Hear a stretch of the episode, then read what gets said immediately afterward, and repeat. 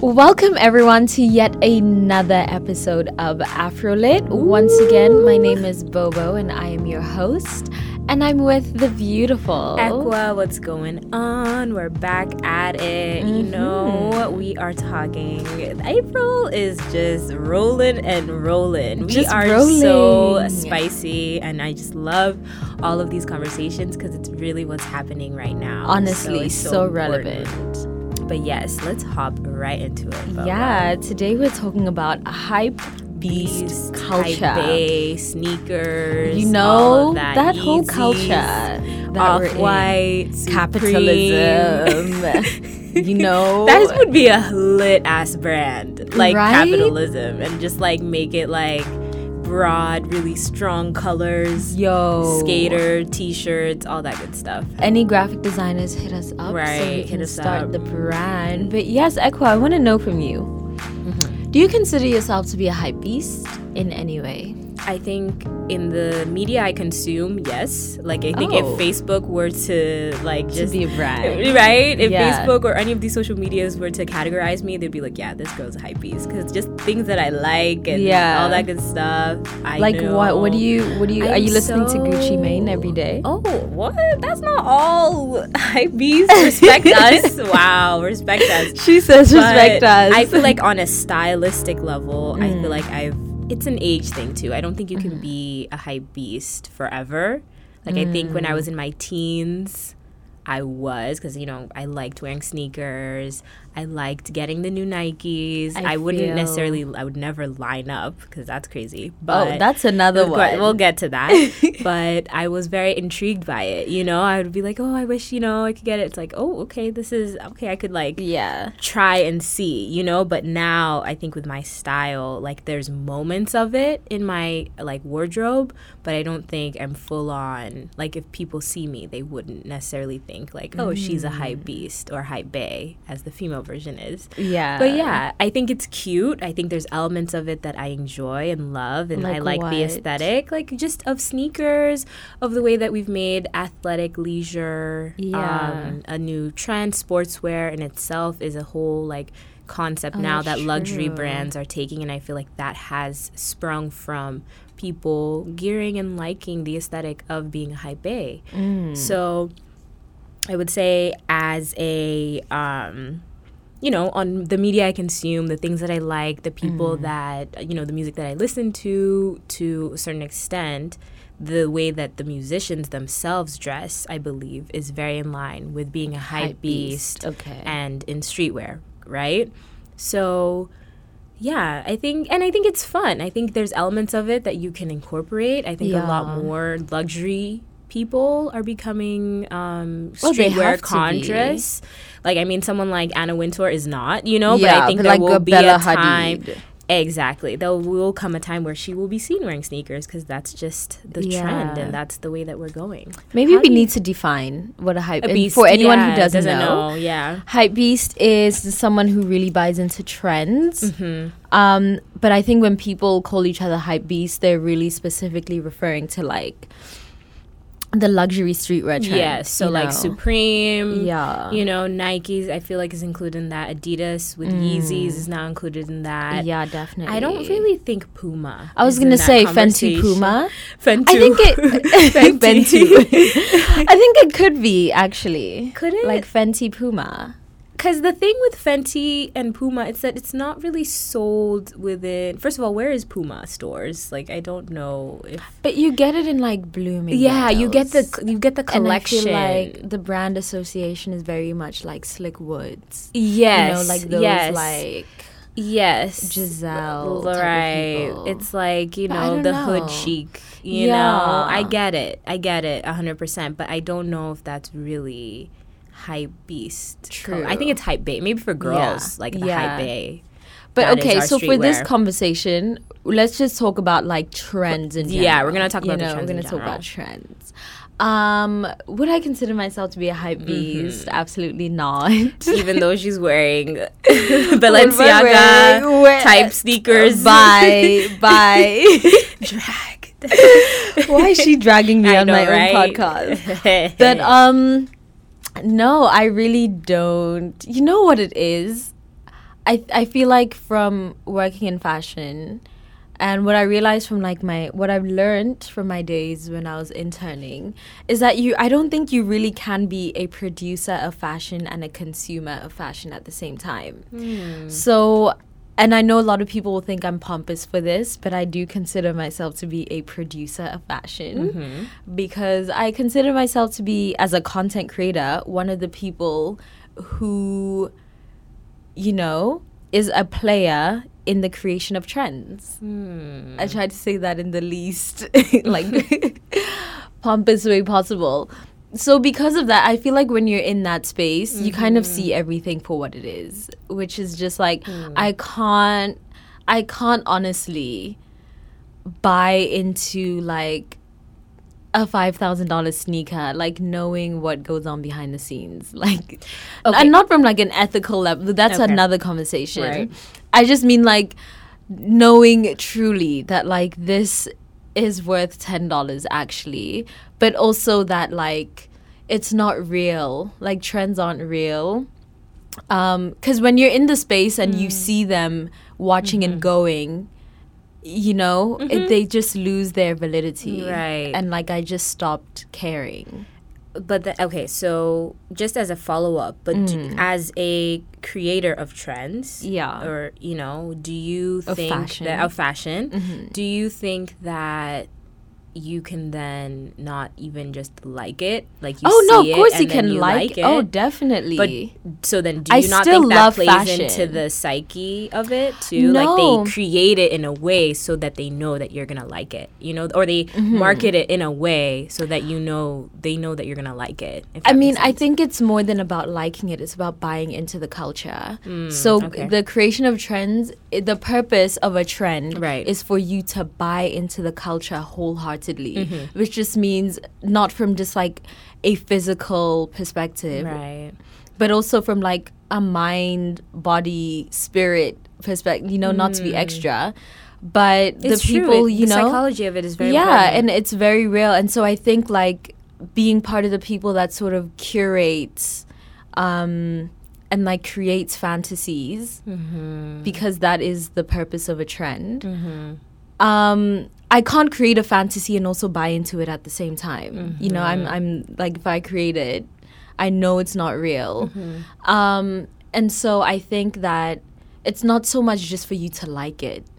It's for you to buy into it, you know, to spend your coin, to listen to the music, to buy into the lifestyle, to buy into the aesthetics and the slang and the it's a whole culture, you know? Wow. Okay, so then I think that, do you believe, so then who creates Black girls. Before you even finish your sentence, it is Black girls, Black women. We are the creators of culture across the diaspora.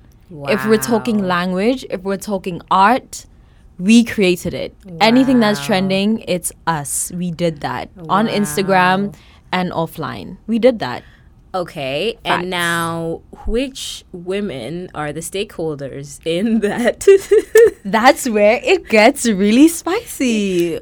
Because it's Jewish white men who are profiting off of our culture. And that's the tea.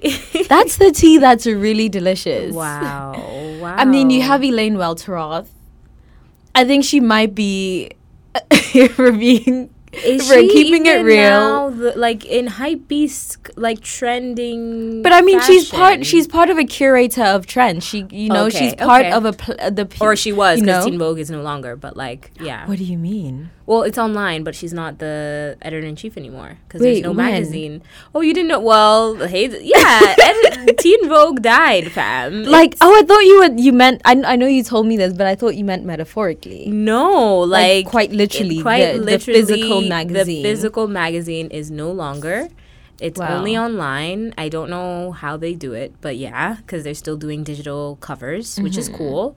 But yeah, she's not the editor-in-chief anymore. I don't know who the editor-in-chief is. Wait, so what is she? Oh my God, I was rooting for her. I mean, she's doing like other things. I think she's, you know, she's smart. She'll figure it out. I think that she's in whatever. But anyway, we'll go into the context that she was at when she still had the position at Teen Vogue and being the person that she is. She is a curator and a creator of fashion. Mm-hmm. You know what I mean? Yeah. So, and I also think part of being a producer of fashion, when you're also, when you're not just an executive, but you're also a face of a brand, mm-hmm. you have to... your image becomes a brand. So even if you don't necessarily care for it, you have to look good and you have to, go with the lifestyle. And associate with other similarly it's all a game. It's definitely all a game. That's why, you know, most likely people who like Supreme are also going to like Off-White and stand for Off-White. Mm. Same way they're going to stand for Yeezys and Adidas. Word. But now my question is, do you think that because, okay, as you've, so we're creating the formula, right? Mm-hmm. So black women create these trends. Yes. It's not black women who are the stakeholders.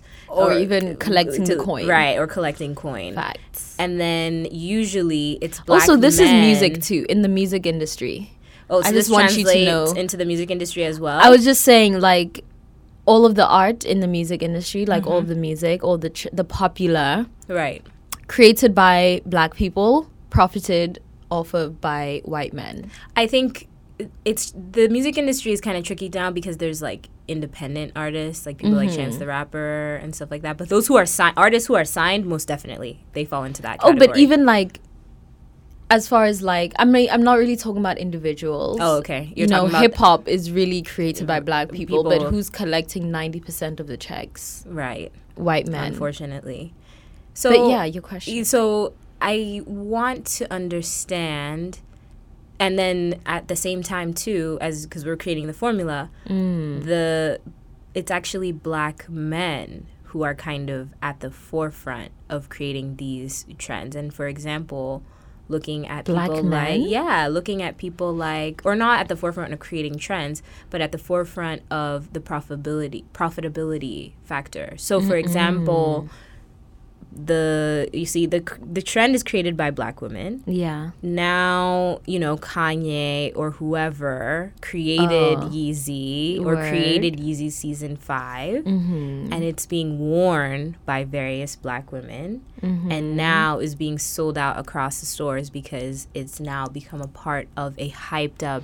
Oh, as in black culture. Guys are really buying into it. Oh, black guys are buying into it, but I think they're also a part of the table in that they're making executive decisions. Yeah, because as you've said, black women create it, but name a streetwear brand that is being produced by a black woman that's being endorsed.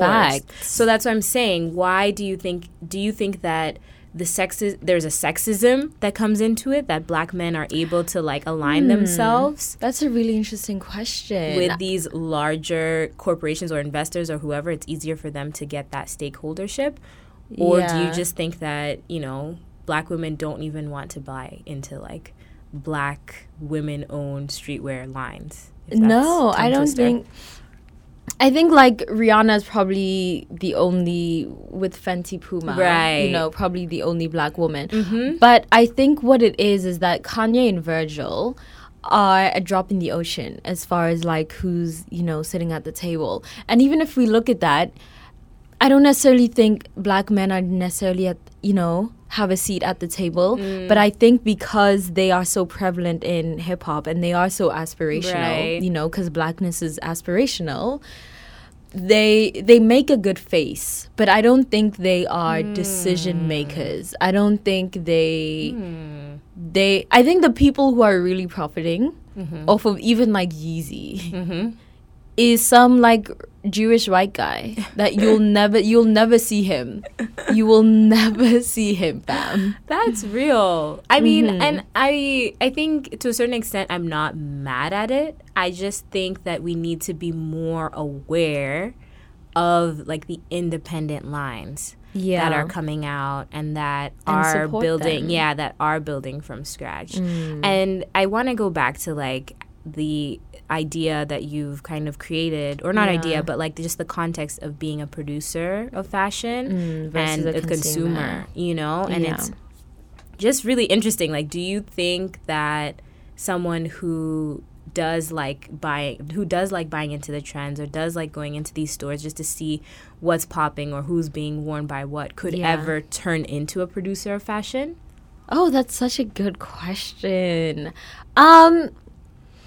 I think it depends on whether you appreciate art, whether you appreciate fashion as purely just an art form or also just as a business. I think for you to become a producer of fashion, you have to have business acumen and like a lot of it, because there's so much. Fashion is one of those industries where it's like your marketing and PR is just as important as like your operations management and especially now, and your sales. Yeah. And there's really no other industry where like you have to master so many different facets of business at the same time in order to get your model right. Whereas like if you just are a private equity firm or whatever, right? Like you don't necessarily have to have like a bomb ass PR. You know what I mean? You just need to, you know? So I think it's sort of like you have to have that either like fascination or like entrepreneurial flair or like business acumen that complements your interest in it as an art form. I think a lot of the reasons why people don't last in the fashion industry is because, again, it thrives off of its fantasy. So people see it and they're like, oh my God, I want to work in fashion. I love fashion. I'm passionate about fashion. But what makes fashion work is the fact that it doesn't look like a business from the outside. And people go into it with that mindset. Yeah. And then you're in there and you're like, fuck this shit. This is actually 75% business and only 25% art. Right. 'Cause let's be clear, like that is what the fashion industry is. Right. And so I think it's possible, but I think maybe only 5% of people do. And I'm not even talking like theoretically. This is just like facts. This is the amount of people who go into fashion versus the amount of people who actually stay there. Okay. Is very, you know, it's very small, and I think it's because of that dichotomy. So let's talk about like the flex season, and I really want to talk about this in the specific realm of like being Black people, but then also being Africans, because I do feel like there's two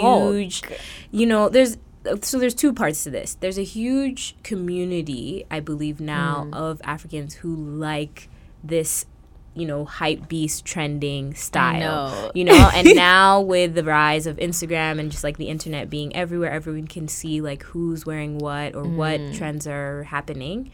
They either will counterfeit, find it, so they'll go to their local thrift or their, you know, the Matumbo, like that area of where there's just like clothes that are sent from America and look for the sneakers that look like Yeezys or whatever. Bruh. Or they will break into someone's house and steal car parts and then make money. Let's be real, okay? MTV Sugar, yo, I'm watching that show. And it's like he's dead-ass stealing car parts and selling it sneakers. And buying gold chains, literally, you know, so he can look cool. So I think it's real. I think it's happening, and I don't even think it's happening like outside of America. I think it's happening here too. I feel like people aren't paying rent to buy Yeezys or to buy, I don't even know, Gucci bags. They line up, or they're counterfeit. You know, they're going to Chinatown and scurrying for it, which I completely believe in. Like if it looks like it on the outside, shit, it is it. You know, it is Balenciaga, not Balenciaga. Okay, like, and that's chill, you know. Counterfeit culture has become, even within the trending hype beast culture, its own thing. Like I follow some brands, I don't know if you've seen them on Instagram, that like take like Champion and make it like, you know, something sexual, or like just make it something like hype beast, you know, to the point that even Balenciaga rebranded Bernie Sanders' whole like presidential campaign look and like made it like fashion. You know? So it's like this the counterfeit culture has also become now this culture. I mean, not even to say like Dapper Dan, who used to recreate, like he wasn't really counterfeiting because he would actually buy Gucci product and then like cut it open and like reconstruct it. But like, yeah, the fact that that's not what they sold in the store. So, you know, just like that's a good whole point. Idea. Like how do we talk about this? You know, because I don't know if Gucci's ever going to open a store on the continent. You know, is that? Oh no, of course. But like they hate are us, the but they love our money. But that's what it is. So let's talk about that. Poor people are the most profitable people because anyone who has never had a taste of freedom will settle for any symbol of freedom that resembles it. Wow. You know what I mean? So if you've never tasted actual freedom, or even in the sense of like financial freedom, you will settle for the symbols of freedom that having a pair of Gucci shoes represent. Even if you cannot afford that Gucci shoe, it represents that financial freedom that you long for, that you crave for. It represents, you know, this world that you don't actually have access to, but you will not pay your rent to feel, even for a fleeting moment, that you're accessing this realm. And that is why luxury works on poor marginalized groups. People. You know what I mean? Do you think it also stems from how, again, hip-hop, you know? Because, again, there's this whole fascination, especially in the continent. I mean, it used to be more prevalent before when it's like everyone wanted Timberlands. And I think it's still happening now where it's like they'll hear Gucci Gang by Lil, I forgot who. Literally. Or, you know, the fact that there's an artist called Gucci Mane. I was gonna say, the fact that there are artists called Gucci. The fact that Kanye was the Louis V Don. The Louis Vuitton Don. You know, like, it all translates back to why, especially black people, African people, want these brands specifically. You know, so what does that say about our own culture, you know, our own culture? I feel like, A, we need to understand that validation is a drug. And that is also one of the most important things that you need to sell luxury or, you know, to sell any type of lifestyle that's aspirational. And also think about how, you know, we were talking about in our previous episode about, you know, black artists and, you know, how we're not seen as shit because we don't know shit, etc. Right. And it's just like, ooh, it just goes so deep. I actually even lost my train of thought. But it's just the idea of having, as you said, validation is a drug. And it's knowing that when you are purchasing some of these products, so for example, you know, you need the new Gucci belt, or why is it when, you know, we see a video of like guys, especially black guys in a club, like they have to be wearing like that nameplate, or even for example Beats, you know, why has Beats now, I mean now they've been purchased by Apple, but even before that, you know, they had to be in all music videos, and you had to see like a cameo, like a very specific slow-mo cameo of them putting on the Beats headphones. And it's like, that's how it's been able to grow. And even like when there's companies like Sonos or like you know, I forget the actual name, but like Be and Play, like they have amazing sounding headphones. Like they're not the best quality, you get what I mean? Beats, but like because of their PR strategy of aligning with all of these like hip hop artists or even just like musicians as a whole, they're able to now capitalize on the market. Like the number one selling out gift during Christmas is always a Beats headphone, you know? So it's like, why, you know, how do we... And to even answer your question of like, what does this say about us? This reminds me so much of how artists, black artists, you know, how they play themselves so many times in creative industries because... Let's discuss this. What happens is that these huge corporations will... hit you up and be like, I would love to use you. I would love to work with you. Right. I would love to use your image, your likeness, your artwork in exchange for exposure.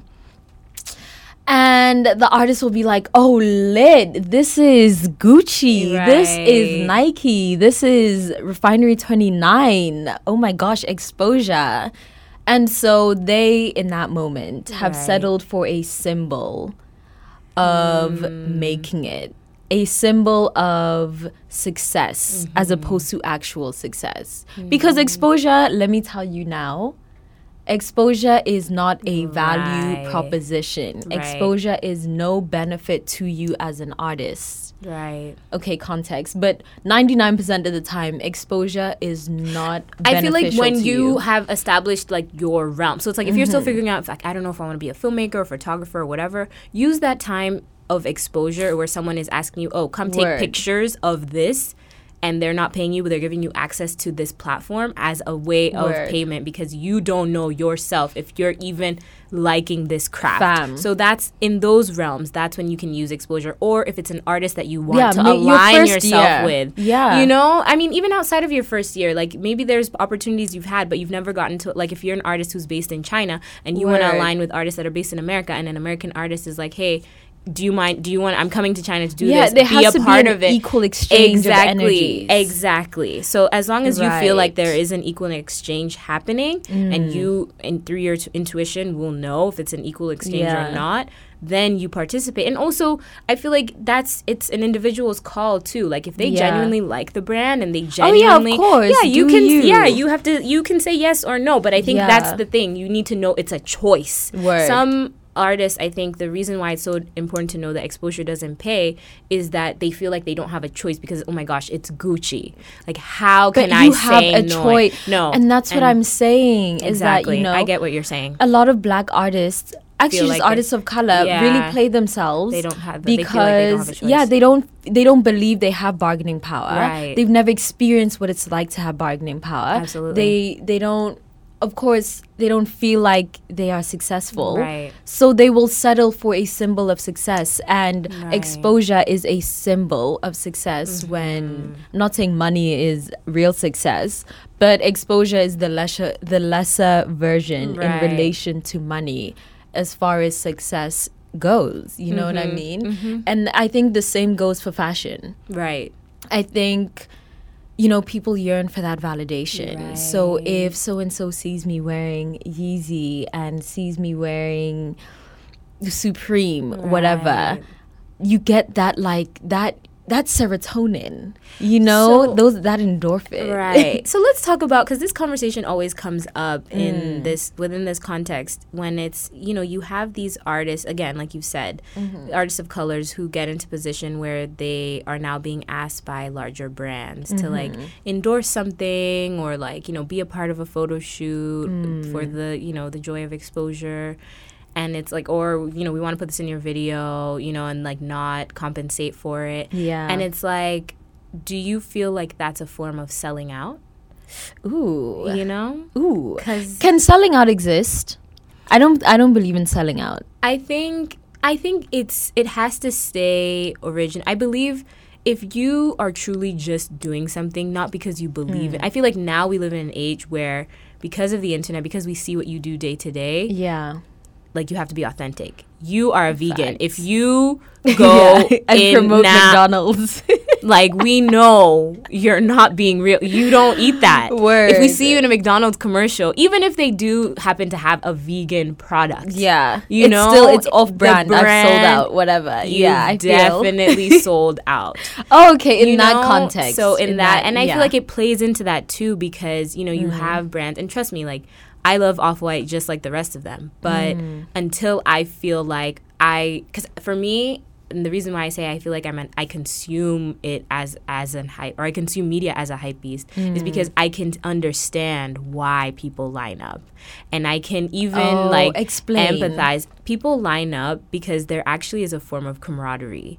When you line up, I'm like, shaking. It's, believe it or not, it's like a sorority or fraternity. There's a brotherhood because 90% of the time, the people who are in the front, they're not going to keep that item. Yeah, they're going to resell it on eBay for $5,000. You know what I mean? And so that is a money. It's also a money making tool in that respect because Yeezy. The reason why. Kanye had to move so quickly in production is because he wanted Yeezys to just become like a regular sneaker. So when they did the first round of like Yeezys, it was immediately limited like in selling and because they wanted to avoid people from reselling it. Oh. You know, and I think that's the biggest, I think within hypebeast culture, that is like the biggest tyrant that everyone is trying to fight and doesn't know how to fight. The reselling, know, is the reselling culture. How do you fight that? You know, and that's why, you know, brands like Virgil, like Off-White,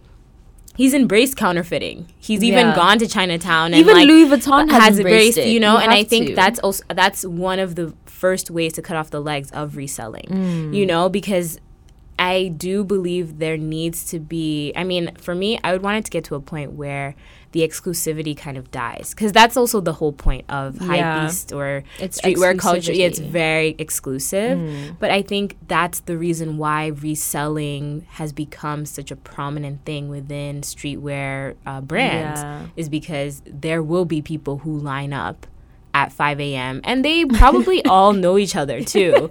They all, not that they may live in the same area, but they all know each other through their eBay names because they're all selling it at a certain price. Okay, however, how do you feel?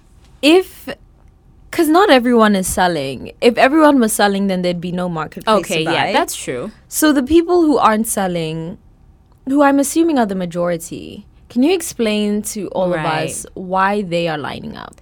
There, as I said, like, it's this idea of the camaraderie. It's the idea that they want to be a part of that exclusive group that was able to have access to purchasing this item. Because, again, a lot of these stores, you know, they're not based in Africa or really even in Europe. They're mostly in America. Do you think that's a marketing tactic? I think it is a marketing tactic. I mean, now Supreme has opened in London, and I believe they have stores in Japan. I don't know if they have stores in China.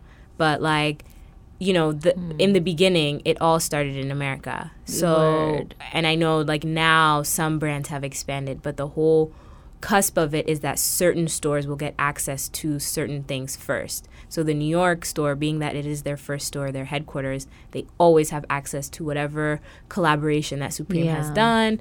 Everything will get dropped there first by first, you know, like first. So again, there's that sense of like camaraderie. There's that sense of just joy knowing that you have one of the most exclusive things that's never, because the thing with these stores is that they don't remake these things. So once it's gone, it's gone. You know, they're not going to bring it back unless it's like a new season of it. But even if they bring out a new season of it, it's not going to look the same as it did in its previous seasons. So everything is always changing. You have only one opportunity to get it. So again, I can understand it. I can, you know, I don't even want it. I don't know if I can, like, allow it. Like, if my kid were to come and say, like, Mom, I want to go line up. Oh, no. And it's like, I will beat you. I would be so, I'd be annoyed, but you know what? I would let them do it. If they're young, I would let them do it. Because it's just, again, it's that form of brotherhood. Now, the problem is sometimes those things turn violent. Because there have been fights that break out when they think, like, oh, there's 100 pairs and there's only 50. Wow. You know? Is it that deep? Is it that deep, guys? No, it's not that deep, though. Is it that deep? Guys, that deep. I just need everyone to just, I mean, enjoy your money, you know? Right. Enjoy your money. If you genuinely enjoy buying Yeezy, Supreme, you genuinely enjoy being a hype beast, you should definitely do it. But also, like, I just wish everyone, especially black people, would open their eyes to like see fashion for what it really is. I think what really opened my eyes, the fantasy of it. Right. What really opened my eyes was, do you remember the brand Champion? Like, that brand used to be sold in Walmart, fam. Walmart. Really? But now, because black girls, you know, or people on the internet have like remade it, you know, and we're making like counterfeit versions of like, you know, like people would spell like champagne instead of champion. Do you know now they're doing like collaborations with Urban Outfitters? I'm crying. Selling for $60 in the store. I'm crying. And all these, you know, these little white kids are buying it, you know? And it's crazy because Supreme will be worn by black people, or not maybe worn, but associated with like skater culture and all those things. And it's literally white boys who are like the predominant buyers. Oh, of it. You know, black people are, or some are in there, but it's mostly like white kids. Same thing with Kanye. And Asians. Oh my gosh. Yeah. And the same thing with Kanye. Like, Kanye, in his last tour, it was majority of just high school white kids. Yeah. Just moshing and having fun in there. So for me, I just feel like they know their clientele. They are going to keep marketing to their clientele. Whether or not do I feel like it's a form of them selling out? No, because I think everyone should make their coin. But at the same time, because they should know who their market is, like in this respect, like maybe for their music and things, try to diversify what they make so that they can have things for their community. For example, Kendrick made shoes specifically with Reebok because he knows that shoe has to be sold in stores like Foot Locker and Journeys, which is more a lower profit margin, so more Black, brown people can afford it. No one's going to line up for it because it's like, you know, it's like affordable and whatever. So the same thing goes. It's the same reason why I love that Cardi B is making a collection for Fashion Nova. Because A, it's true to who her fan base is. Yeah. And it's a lower profit margin so people can afford it. You know? Facts. So I don't know if Kanye is even interested in doing that. No, Kanye will never go low. Kanye is all about luxury and exclusivity. That's his brand. That's his brand, you know? Right. Him and Kim.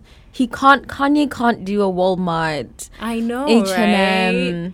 Well, maybe he could do H&M because H&M is known for their design collabs. Yeah, but like, Kanye is keeping it luxury.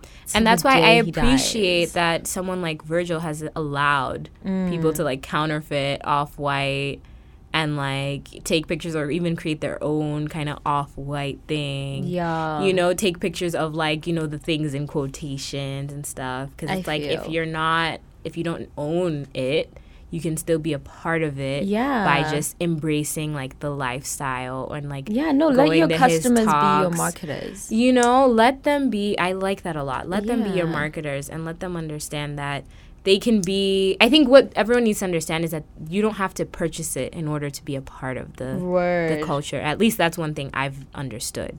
It's like just because I don't own anything that is Off-White doesn't mean that I don't consume what Virgil has to say, listen to his speaking engagement, even see like what other elements does he want to design because he's doing things with IKEA. Yeah, no, definitely. And I think that's the next level. But now because it is also an aesthetic, right? Do you think that you can date a guy who's a hype beast?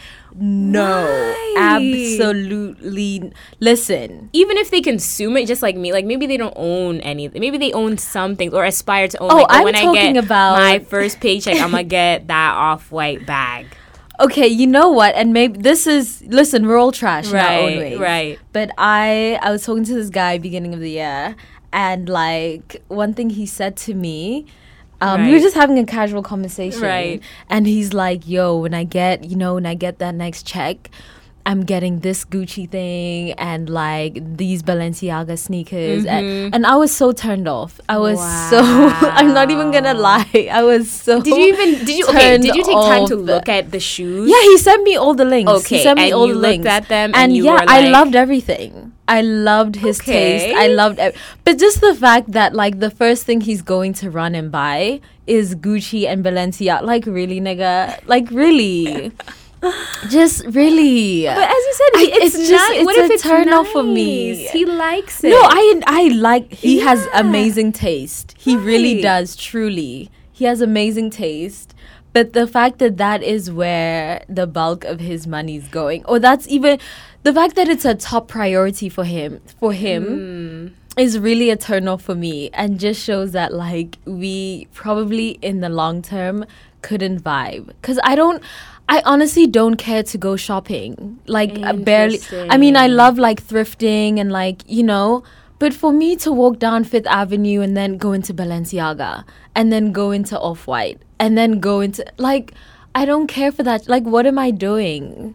I find it just, like, so banal. I mean, I'm not knocking anyone who enjoys it. I'm just saying, because I feel like I... Anyway, continue.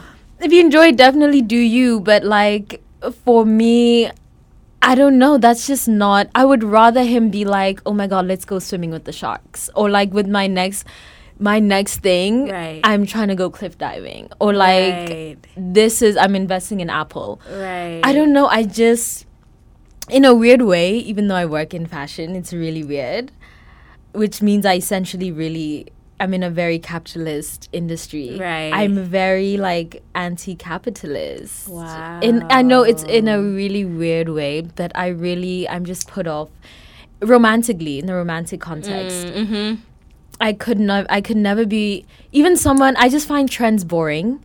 I'm just not interested. I don't even know really, like, I feel like I get what you're saying. I think people need to be their own for you. Like, yeah. You need to be just your own space. Like, you don't engage. Like, the person engage, that you find, you know. Engage, but don't be romantic. Don't buy into it. I guess I want someone to see these capitalist structures for what they really are. I can't be with someone who's still buying into the fantasies and the illusions and, like, you know, to the point where, like, they're putting down, they're planning. The fact that you're spending your precious time to plan when you're going to next be a hype beast. What are you doing, fam? I think for me, I truly do believe in retail therapy. That's why I'm sad that stores are closing. Like, I feel like we need all the retail stores. Keep the retail stores, fam. Because it's an experience to go there and, like, be treated well. You're not treated the same way when you go into, like, unfortunately, a thrift store. When you go into Hermes, you know, the experiences are so different. Oh, you're definitely catered to in a completely different way. And it obviously has to do with what's being sold in the stores. Yeah. But because of that very separate difference, I do believe that luxury brands should always maintain their retail space. Actually, a lot of brands should maintain their retail space. I mean, they probably won't.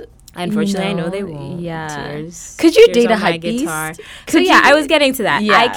I can date someone who appreciates brands and understands the lifestyle that they create. Mm-hmm. And if it means that, because I think there should be duality. Mm-hmm. You can engage in the brand, see it, we'll go see Kanye, we'll do it, we'll invest in it.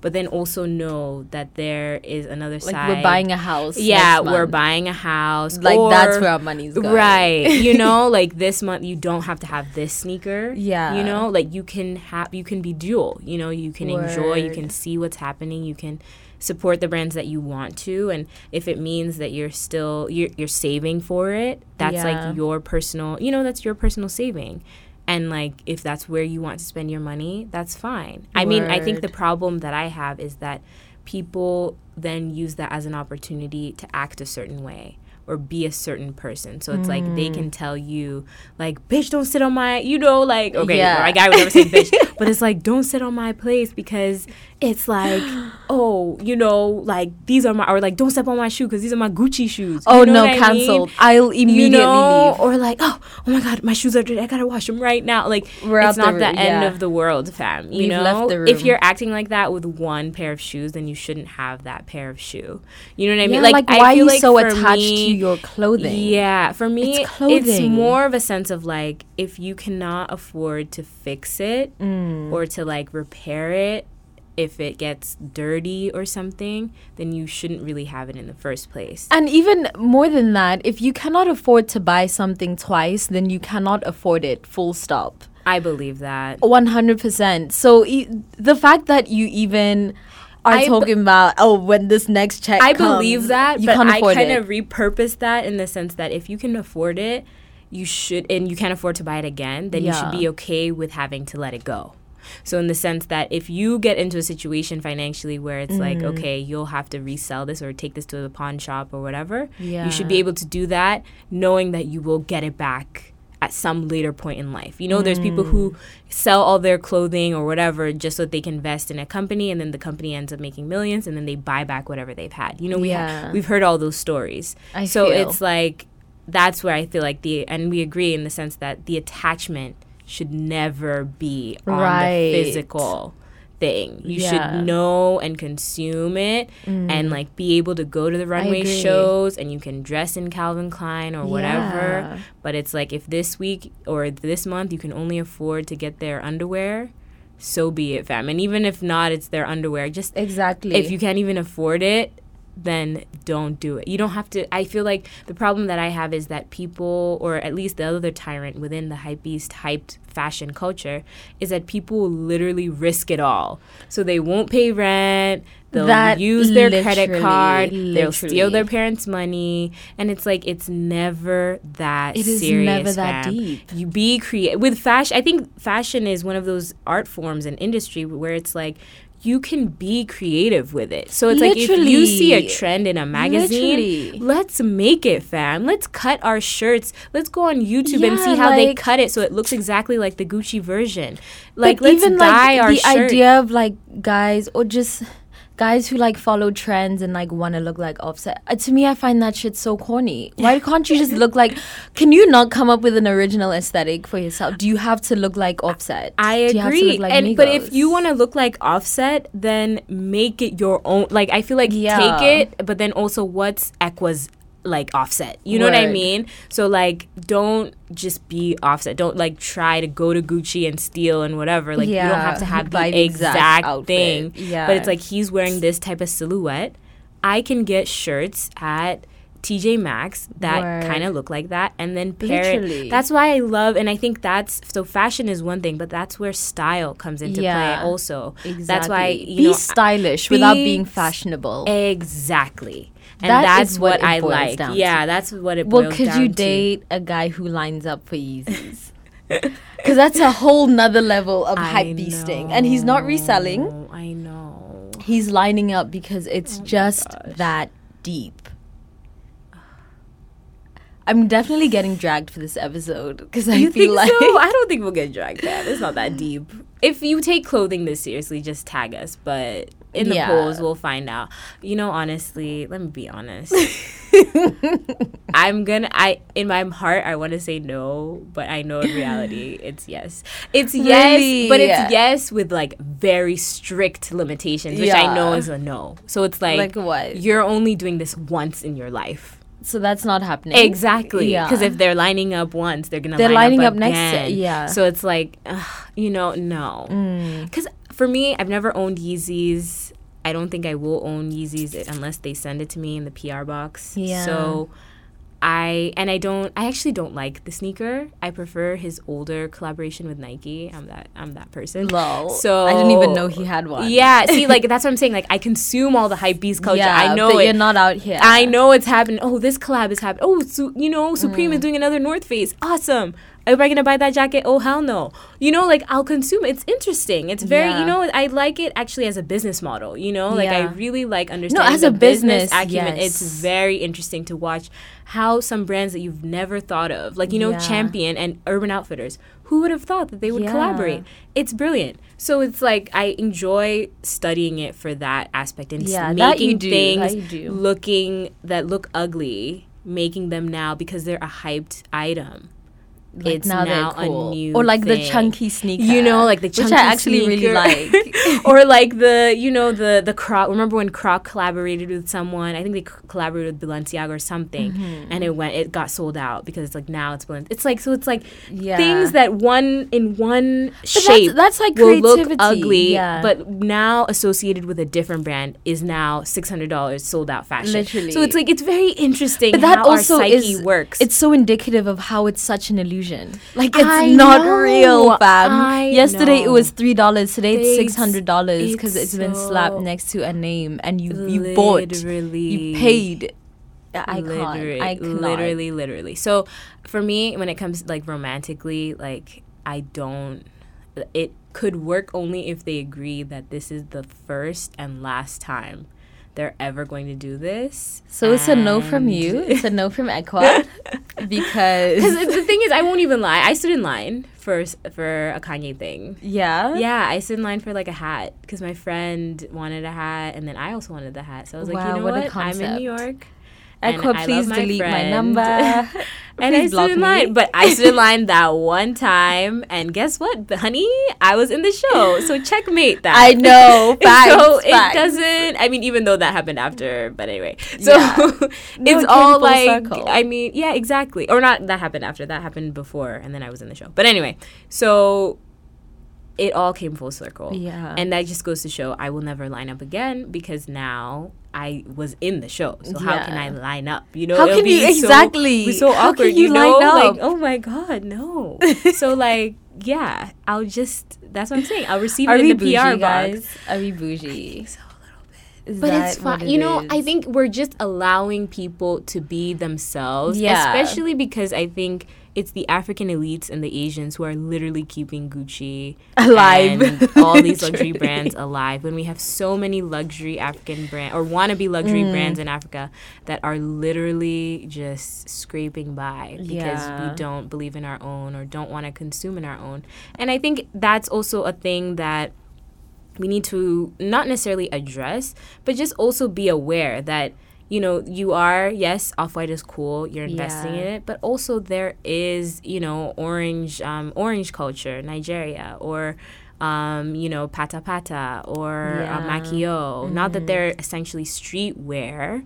But they're, like, quite luxury. They are quite luxury. Yeah. They have awesome accessories and things. So it's important to just, again, have that duality. Yeah. You know, I think duality is the most important thing for me because I believe that I live in a space of duality. Yeah. I enjoy being in a space of duality. I think it's awesome for us as black people, as Africans. We're able to enjoy our culture and then also consume its fashion and help the business or the people, the locals there thrive. Then also at the same time, too, be able to, if you like this Off-White bag, be able to get the Off-White bag. Exactly. You know, and enjoy that space. But yeah, on that note. I know. This is so interesting. I'm really excited to hear what let us know your thoughts.